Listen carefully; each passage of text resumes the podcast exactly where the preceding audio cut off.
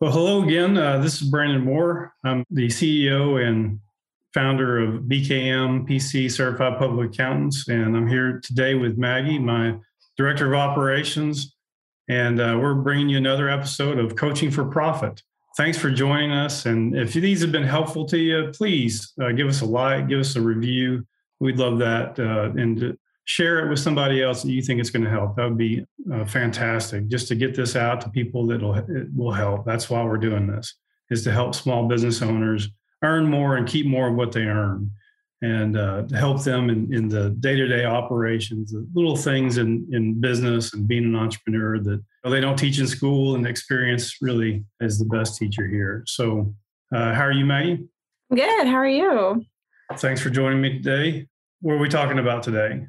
We are talking about knowing your value, something that is a little bit more complicated than you would think it would be. You think my value is how much money I bring in, but that's not true. I think there's a lot. I know there's a lot more to it than just that. So. Overall, it's going to be talking about pricing and your products and services. And as a professional, we think in terms of pricing our services, but there's also construction contractors and restaurants that have pricing models that may be hurting their business because they're not thinking of all the costs that go into it. They're not thinking of the profit that they need to make. And so we're going to talk about some of the things that are important in pricing those products and services, and how much value you're bringing to those products and services. So what's the most important thing in business and as an entrepreneur? I would assume bringing in money, making a profit. That's right, making money and cash. I was reading a book by Jim Collins, and he was talking about a professor that pushed into his mind early on that you pay your bills with cash. And so if you're not making money, you can't pay your bills. And so I think there's three things that you have that are important when talking about your pricing model, and that's knowing your costs, knowing your market, and then knowing your value. So let's break that down. So knowing your costs, what are the costs that go into your product or service? So, obviously coming from like a business owner, and I'm not a business owner, but if I was to think if I was going to pretend that I was a business owner, you think of first, what are those costs that are just right in front of your face? So my materials, or my staff that I'm paying, or the building that I'm working out of, my internet, those things that are just right in front of your face and like no brainers. But something that I think that people don't think about are those behind the scenes costs. So the cost of my time, the cost of I'm trying to think of better examples of those background costs, but there are a lot of them that people might forget about when we're talking about calculating what those costs are.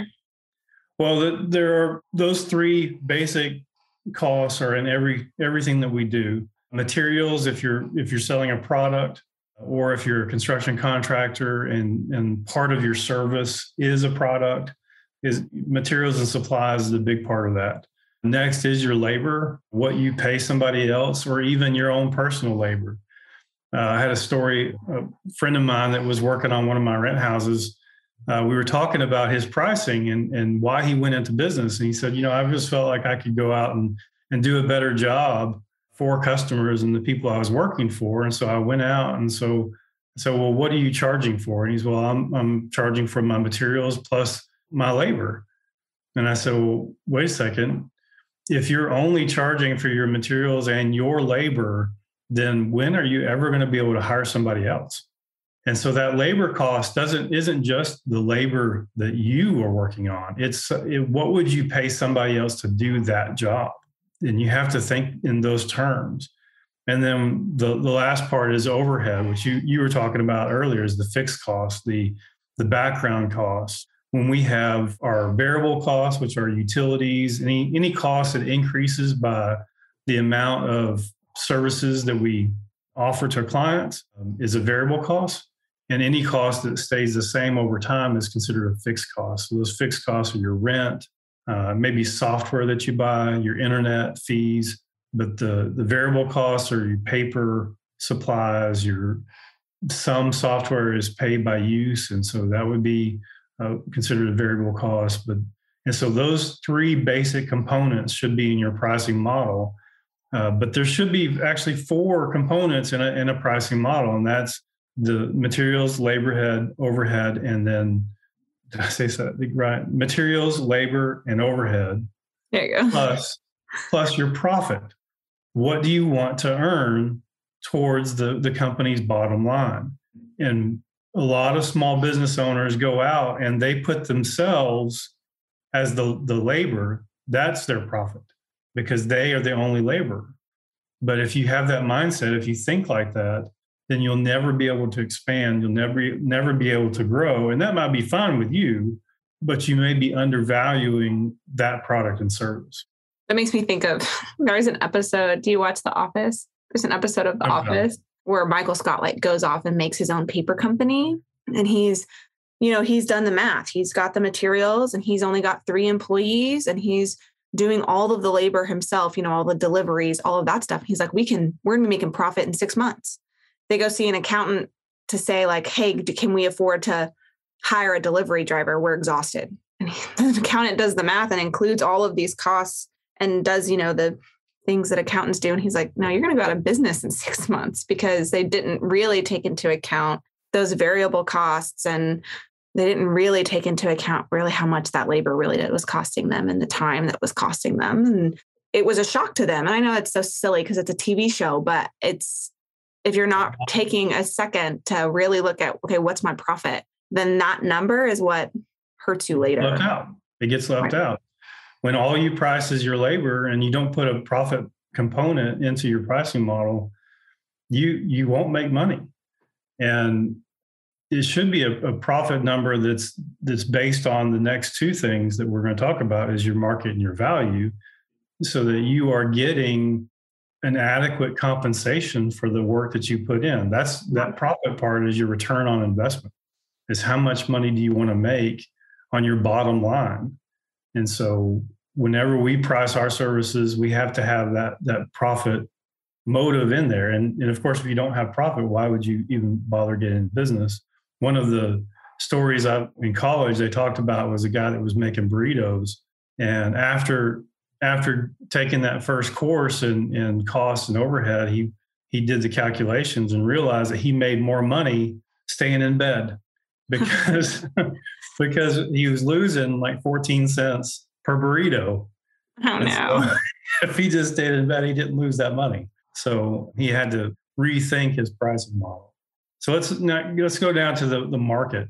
What's important in the market? What about the market's important in your pricing model? Well, I think one of the first things in your market is something that we've talked about in previous podcasts, which is knowing your client.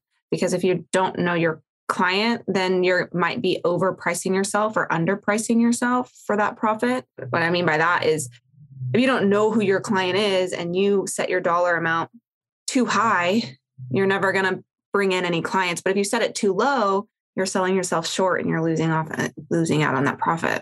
So yeah, the customers are a big component, and what can they afford? What are they looking for? What dollars do they have to spend? If you're in the entertainment business in Dallas area, the entertainment expenses or entertainment dollars that each individual has seems to be a little bit higher than that in San Angelo. And so just knowing that client mix and that customer mix, even in the DFW market is so diverse, even within its little towns and subtowns, suburbs. The suburb of Westlake is high dollar. And so their entertainment dollars are pretty high. Whereas if you go into Irving or Grand Prairie or Garland or some of those areas, it's not going to be as high. It's still going to be high, but it's not going to be as high. Right. And so knowing those customers, and talk about customers, and I'm actually talking about another thing to know, and that's the location. Yeah. From city to city, you're going to have a different cost. And we know that's true based on some of these larger markets or larger companies that sell nationally. If you go to a Lowe's in Austin and look for a certain piece of hardware or whatever, or supplies or whatever, it's going to be priced a little bit differently than the Lowe's in San Angelo. Right. just so crazy to think about, because it's like, it's the same product, but it's a different market. It's a different group. And so that's why this discussion is so important, because as a small business owner, you might not initially think on that large scale. You might not think like, oh, my price depends on where I'm located, but it does, just based on that alone, not even taking into consideration any of the other factors that I'm sure we'll talk about, but it's just. Well, and you can also take advantage of that price discrepancy. Like for us as a virtual CPA firm, our overhead is very low. And now it used to be pretty high, but now it's a lot lower, since we have 90% of our people working from home. We can offer services to people in Virginia and Oregon and California and Montana at prices probably lower than what they see and what they pay, because of one, the overhead that their CPA or their bookkeeping or accounting firm is paying, but also because of that market, prices are just higher. Right. Because we're a virtual CPA firm and we're not limited to one location, we've set our price point and at the profit that we're happy with. And so when we offer services to other locations, aside from the additional tax because of the new tax laws and sales tax laws in each location, aside from that, we're going to probably be a little bit better off for the customer in those different locations. Right. What else? I kind of led into the other part of the market by talking about the other CPAs in that location, and that's your competitors. Yeah. I think that's where most people look first, right? Like when they're thinking about pricing, like what are my competitors offering? And especially in a town like San Angelo, where all of the competitors know each other, like all of the restaurant owners know all of the other restaurant owners and they know what they're pricing. But I do think that that's a really easy trap to fall in, because like as a restaurant example, if I can use actual examples, these aren't clients of ours, so I don't know anything about anything. But if I'm Angry Cactus, that's a location here in San Angelo. If I'm looking at the prices that 01 has, which is a similar type of restaurant, I can't necessarily say, oh, well, he's charging this much for this dish, because I don't know those other factors that go into his overhead, and their overheads are different because they're different locations. They're different even within the town, yeah. But it's still good to kind of use your competitors as a reference, because you don't want to be too far off. Like since Angry Cactus and 01 are the same, like date night places, but not too fancy, but not fast food kind of places. You don't want to be too far off from each other, because if someone is taking price into consideration when they're going, like looking for a restaurant, but at the same time, you don't want to like zero in and be like, I got to be charging the same thing they are, because then their profit might be different than your profit based on other factors. Yeah. And the truth is that price competition between competitors isn't what's drawing them there. Right. And so there's just something that we do as a business advisory work is a competitor analysis. Is we'll look at the products that you might have and then look at the various criteria that customers are looking for in that product. And then you compare it to your closest competitor, and then see how you are weighting in those various criteria and which ones you want to focus on, because you might be focusing on delivery, whereas the other person is focused on something else. The other competitor is focused on something else. Like for our firm and versus other CPA firms, our firm is focused on technology and being able to serve people remotely without paper, without having to have hand signatures on anything, you don't have to leave your home. And we can serve people all over the country because of it. And so our focus is different. So we're not going to compete directly with a local CPA firm based on their price. We're competing on technology. Right. But it's helpful to know in the areas what other people are pricing their services at, and seeing the differences in quality, in service model, and response time, and all those things to see, okay, well, they're charging $1,000 for this service, but because we offer these other conveniences and add-ons, we're going to be a little bit higher. We're going to be $1,200 or something like that. And so they may not have the add-ons. They may be just offering that one service and then selling the other add-ons separately. Right. Whereas we might include it with that particular product. So that's how you would analyze your competitors and see where you're at. You definitely don't want to be priced so out of the market to where right. Nobody can afford you. You'll never make a dollar. So you want to know what the other competitors are pricing or selling for, but then what are the differences? What are the value differences? What are the variations of product? What are the add-ons differences? And really get an understanding of how you compare, because there's not, like you said, with the restaurants, it's not going to be apples to apples anywhere. Right. Ambiance is different. Yeah. I just think that sometimes people, and I've already said this, but I really do think that people will get in the mindset of trying to you hear those big chain stores say it all the time, we'll price match our competitors. You can come in and bring, if you see a cost of whatever you're needing at Walmart, you can bring it to Target and they'll price match it for you. And, with those bigger companies that works and that's great and whatever. But as a small business owner, if you're doing that, you're losing out on that. I mean, we've already said this, but you could potentially be losing out on your profit just based on what you just said of the different values, but also the different customers, going back to knowing who your customers are, because for us, as an example, our customers might be different than another local CPA's customers because we might service different industries or service a client that values technology more than they value a face-to-face meeting. And so there's just so many factors. And so knowing those prices is so important so that you don't, like you said, get yourself out of the market because you're too costly or whatever. But you're kind of walking a tightrope there. You want to use it as a reference, but I don't necessarily think it should be your main focus. But that's just kind of something I see people might easily fall into a quick trap. Yeah.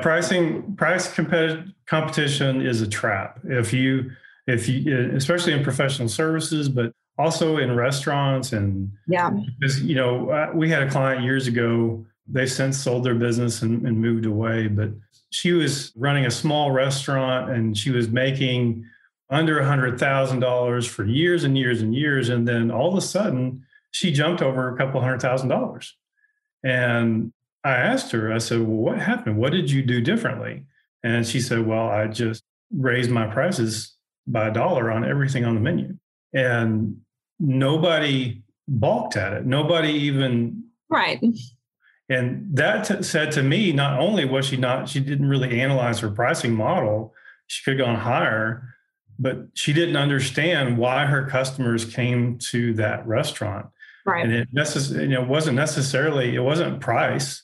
Yeah. It was ambiance. It was a great place to hang out and chat. It was a certain nostalgic feeling that they got when they went there. So it was a lot of different things that she just didn't understand what made her customers come and visit her store. And so that's why knowing your customers, knowing your price points and your competitors will make a huge deal in your pricing model. So the last thing I want to talk about, and this is my favorite part, is knowing your value. And CPAs, professionals, chiropractors, doctors, lawyers, artists, journalists, all kinds of professionals, anything that any product or service that doesn't have materials included in it is all about value. Yeah. And this is probably the hardest for old school professionals to understand and to move beyond. What are the three components of your value? It's how much time it takes to do the job, the knowledge it takes to do the job, and then your experience doing the job, doing those types of jobs. There's a story about a mechanic. The guy brought his vehicle into the shop and the guy said, hey, can you look at this? It's not doing right. And he looks at it for about 15 minutes and then takes one screwdriver out and screws something in and it works perfectly. And the guy gave him a bill for $1,000. And the guy said, what are you doing? It only took you 15 minutes. It's like, well, yeah, it was only $100 for that 15 minutes to use the screwdriver, but the $900 is knowing which screw to turn. Yeah. And so, I mean, that's really the value discussion here is how much time, what's your knowledge base, and your experience. Can I actually add one? Is that okay? Yeah. I have another one that I think really adds to the value, and that's the experience that you bring, not the experience you have, but the client or the customer experience. Like how, I don't know, experience might be the wrong word because it's confusing because it's the different version of that word. Yeah, that's customer experience is used a lot. But I think that's a huge part of your value because, I mean, you said that it's hard to know that value for, or this value doesn't necessarily apply to, well, that's not what you said, but materials. So like a roofer doesn't necessarily take this into consideration as, but I would be willing to argue that I'm willing to pay more to a roofer who's really nice to me and does the job quickly and does a good job. I mean, doing the good job comes in with what? Cleans up after themselves. Cleans up after themselves, makes the experience easy for me. I don't have to worry about when they're coming, how long they're going to be there. Just my experience. I'm willing to pay more for a roofer that does that than a roofer that doesn't take my experience into consideration. And I think that plays into the value in addition to the three things that you already listed. But that may be more about the brand. Maybe brand integrity is the customer experience is, you know, what are you providing? The service that you're providing isn't always just the service. You know, right. That's what you said is that we're one of the things that we're providing for our clients being a virtual CPA firm is convenience. Right. The client is convenient. Our virtual meetings, people don't have to leave their office, drive 15 minutes to the CPA office, sit down for an hour, drive another 15 minutes home, and then start back work or back to their office and start back. That could be 30 minutes to an hour out of their day that they don't get back. Right. And so the convenience of let's do, you know, jump on a Zoom meeting. We'll have a conversation. We'll be face to face over the internet. And we build really good relationships over the internet. I know my brother works for me in Oregon, and I've met some of our clients up there over Zoom, and it's been really good. Right. It's absolutely convenient for them. So that's part of our brand experience. You're right.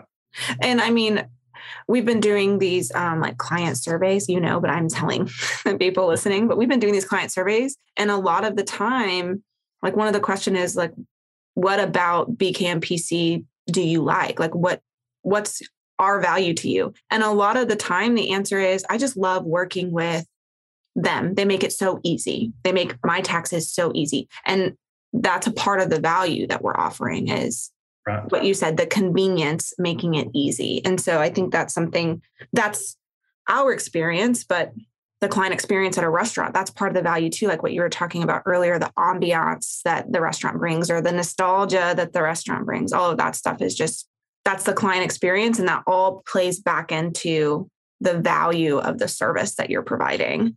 In addition to, and I'm sorry, I skipped over the three things that you wanted to talk about. No, that's great. You know, the value of the service has a lot of different facets. I just came up with the three that came to mind first.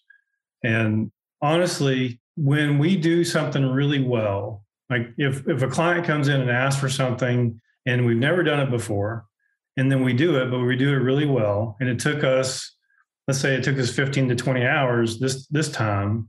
But next year they need the same thing done and it only takes us 10 hours. Are we going to charge less? And for us, the answer is no. Why? Because the value to the customer hasn't changed.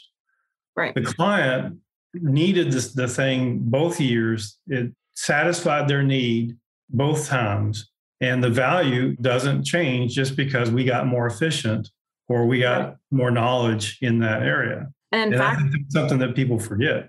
Right. And I think that when you do things more, I mean, it's inherent. If you do things over and over again, obviously our experience, even though the time it took us was less, our experience was more. And so those things are always going to be going against each other, especially in like a value-based service, like being a lawyer or CPA or something like that, because sure, over time, it takes you less and less time to do whatever that service is. but your experience is always going up. So if we're looking at it as a scale, it's always going to equal that amount that your decided price point is. Yeah. And I had an experience one time at an employer that was paying salaries for people, and some of the people didn't put in a lot of time, and it frustrated me. And I asked the leader, I said, okay, why are you paying this amount of money to this person? And they hardly ever show up. And his answer was really solid. It was, we pay him to do this job. This job has this amount of value to us. I don't care if he comes into the office all the time. His job was not client service or anything that had to do with being at a particular spot. His job was to get this thing done. Yeah. And so the value of that job was what they paid him, whether or not it took 20 hours a week or 40 hours a week. Right. That's the value that they, and so the person in the job had time to do other things because they just were good enough at that job that they were being hired to do, that they just didn't need to put in the 40 to 50 hours a week that I felt like they should. Right. Yeah. And that's one reason I'm glad we moved away from hourly billing at our firm, is because it just doesn't encompass the knowledge and experience that's going into what we're offering. And sometimes it's hard to explain that to clients, especially clients that are used to lawyers, CPAs, that kind of basing it off of an hourly amount. But if you look at the big picture, those hourly amounts just don't, and they can, I mean, there's a lot of people out there that still bill hourly. And if they've done their math right and they've taken into consideration not every single, but as many of the factors that they can, hourly can be a useful tool to bill, I think, but it's limiting. It's limiting. It's limiting, and it doesn't reflect, and unless you keep raising your hourly rates, it's limiting. Also, the hourly rates can work against you. Yeah. Because your hourly rate might be, $500-$600 an hour, but the job that's being asked of you is only worth $200, $300, but you spend an hour on it, and you tell the client, "Hey, we're billing you $600," but the value to the client really is only $200 or $300. Yeah. And so in that case, the hourly billing works against you, and so that's why we set our fees based on the value of the service to the client, not based on how much time we put in. That's another thing. Okay, what if we had some new people working on those projects and they were just gaining experience, but they were being monitored by somebody who had a bunch of experience? Well, the number of hours may have gone over budget. Right.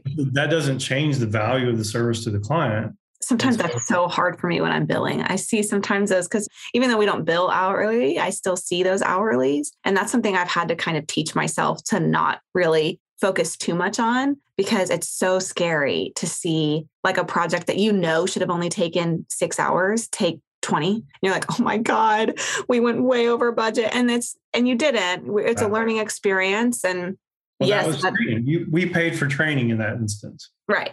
So that's what we're doing with our new staff is we'll put them on projects like that. We know it's going to go over our hourly budget, but that's what we're doing. We're paying for that training so that they can become qualified, certified people. So that our value can continue to... Our value overall continues to grow because our staff continues to get trained and learns and has new experiences, new knowledge, and are able to serve more and more clients. Yeah.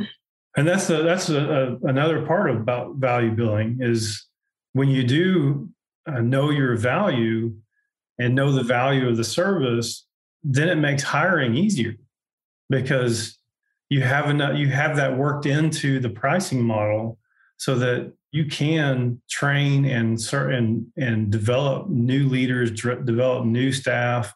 You can develop if you're a construction contractor, new carpenters, finishers, all of those, because you've already built that into the value of the service. All right. There's one more thing I want to talk about, and it's not necessarily in the three things of knowing your cost, knowing your market, and knowing your value, but it's an overall just to educate our entrepreneurs on understanding gross margin versus net profit. One of the things that we talk about in you know, in our meetings is the overall revenue and then what our costs are to come up with our net revenue, our net profit. I think a lot of new entrepreneurs don't understand the difference between variable costs and fixed costs. And so they work their pricing based on variable costs, but they forget about the fixed costs. And so I think if you have a pricing model, let's do some tests. Like for the other day, we were doing an analysis on the service that we were offering. And so what you want to do is you want to count up all the costs that you might have for that particular. And what you start with is variable costs.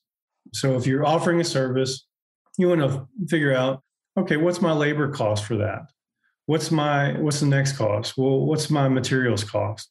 All right. So then those are the variable costs. And so, you know, you have your price minus the variable cost. Okay. What's the difference between the price minus the variable cost is called your gross margin. And the gross margin is what can be applied to all the other fixed and administrative costs that you might have. So then you take that number and then you try to figure out, okay, how can we take our overall overhead and apply it in a pricing model? Well, one of the ways you might do that is how many customers do you serve or how many of those products do you sell? So you take the overall overhead, your fixed costs, which would be your rent, your internet, software, any fees that are known and don't change based on the number of units for the year, and then divide that by the number of products sold. And that will give you a per product fixed cost. So that when you then have your gross revenue minus those variable costs, now you can subtract that per unit cost of overhead and come up with what's left over, which would be your net profit. Does that make sense? And my eyes are glazing over a little bit because I'm not a math person, but I think that's why you have professionals. I think that's why if I was a business owner, I would maybe consider having some sort of consulting with someone like you, a business advisor, and go over this with you so you could help me get it over my head. But right. I think for most people who are business owners, maybe it wouldn't go over their head as much as it goes over mine, but I can see the equations. It's right. A matter of applying it to something that makes sense. Right. And that's just another analysis that you can do. And if you want us to help you, just give us a call. Our firm will help you come up with that pricing model and do a competitor analysis and price analysis for your products and services if you want us to. But just knowing the difference between your gross margin and your net profit. The gross margin includes those materials and labor, but then the net profit, you have to subtract overhead. And coming up with overhead has been tough for a lot of business owners. Yeah. How do I calculate my overhead, but on a per unit basis? Well, that's really tough because then, like for our firm, we don't have just one product that we sell. We have various products or various revenue streams. And whereas this one revenue stream is 60% of our overall revenue, this other revenue stream might be 40% of our overall revenue. Right. And so then you have to break up, and it gets real complicated. You break up your overhead between those two costs or revenue streams to come up with an overhead per unit overhead amount so that you can test whether or not the pricing that you've come up with is actually going to make you money. Right. And that's an analysis that we can help you do. So anyway, thanks for joining us today. Maggie, did you learn something? I did. Mm-hmm. All right. Do you think this is helpful for our business owners? Yeah. I mean, I think that thinking about these things isn't something that you initially do, right? That's why people struggle. And that's why people have these issues is because you think of my price needs to be this because I want it to be, or because and so taking these things into consideration might not be someone's first inclination. So it's nice. I think it'll be helpful to give people tips on where to stop and think and what's consideration. Yeah, how to analyze, their sales and how to analyze their pricing to see if they're actually asking for enough for that particular product. Right. Another advantage of the pricing model is it might get you thinking about, well, maybe my overhead is too much. Yeah. Maybe some things I need to cut because my per unit overhead is putting me out of the money to where I'm no longer having profit. There's nothing left over after subtracting variable costs and overhead. There's nothing left over, but I don't have any room to go up because I'm at the top of my market in price. Right. We did our competitor analysis and found that we're actually 20% higher than our competitors, even with the additional add-ons or things that we do for them. We might be a little, so what do we do? Yeah. To adjust our overhead, we have to adjust our labor price. We have to do something to get back in the money to where there is something left over after your overhead costs. Yeah. So again, thanks you guys for listening to Coaching for Profit. I'm Brandon Moore, and this is Maggie Daniel. She's Executive Director of Operations. Feel free to give us a call, give us a like, give us a review. Take care. We love you guys. Our hope and knowledge is that profit equals your potential minus any barriers. I also wanted to throw in that BKM PC just started a new short video series on our Facebook that has like quick 10-minute long videos that are just like helpful things for business owners and individuals alike. And so we're posting those monthly. And so if you think these are helpful, these are a little bit long. The podcasts are a little bit longer, and these little short videos are short and quick and helpful. So go like our Facebook while you're liking our podcast. That's right. Thank you guys. Thanks.